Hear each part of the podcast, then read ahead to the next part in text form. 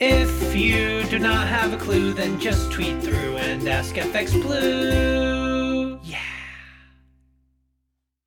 Hello, good morning. It's Monday the 13th. I'm FX Blue and this is the market brief. So, think back to when Sunak delivered his budget uh, back in November. Tax income would have been based on their price estimates, and there is no way that the Treasury team would have predicted the rise in the forecourt fuel prices. So, fuel duty will be much higher than budgeted, and that's even with the 5p cut in duty, which, let's be fair, amounted to a drop in the ocean. But anyway, this healthy budget is being totally ignored ignored. Watch this space, I say. We may see calls for a cap on consumer fuel tax receipts. It would certainly produce a few savings for the public within the cost of living crisis.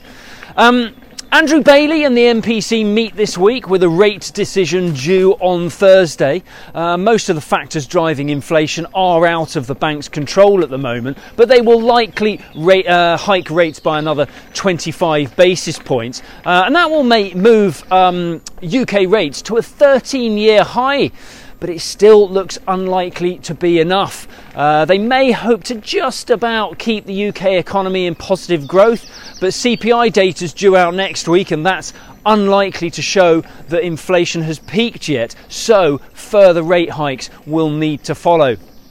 In the market, sterling made several efforts to break higher against the dollar last week. We topped out at 126 in the end. Uh, we fell back when US inflation pointed to the need for even more aggressive central bank action over there. Uh, we open around 122.90 against the dollar and about 117.20 against the euro. Now, over in the US, the petrol prices have, have soared as well. They've reached an historic landmark of five bucks a gallon.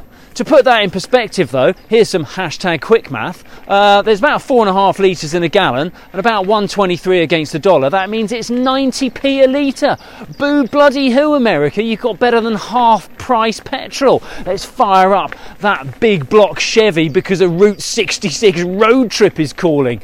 Um, perhaps interlinked with the doom and gloom of five bucks a gallon, US consumer confidence fell way below market expectation. We saw 50.2 in June, um, which is down from 59 in May. But all that's overshadowed by inflation, which was up to 8.6 from 8.3%. And that all rather stirred the pot. Will the Fed react? Odds of a 75 basis point rate hike have been slashed, and at the very least, Powell is expected to be even more hawkish at the press conference um, when they meet next. The dollar index was given an unexpected boost. That moves to 104.25 on Friday, and euro dollar that opens down this morning um, at around 104.85. Right, well, that's it from me, kicking off the new week. Have a good one and do join me again tomorrow. If you do not have a clue, then just tweet through and ask FX Blue.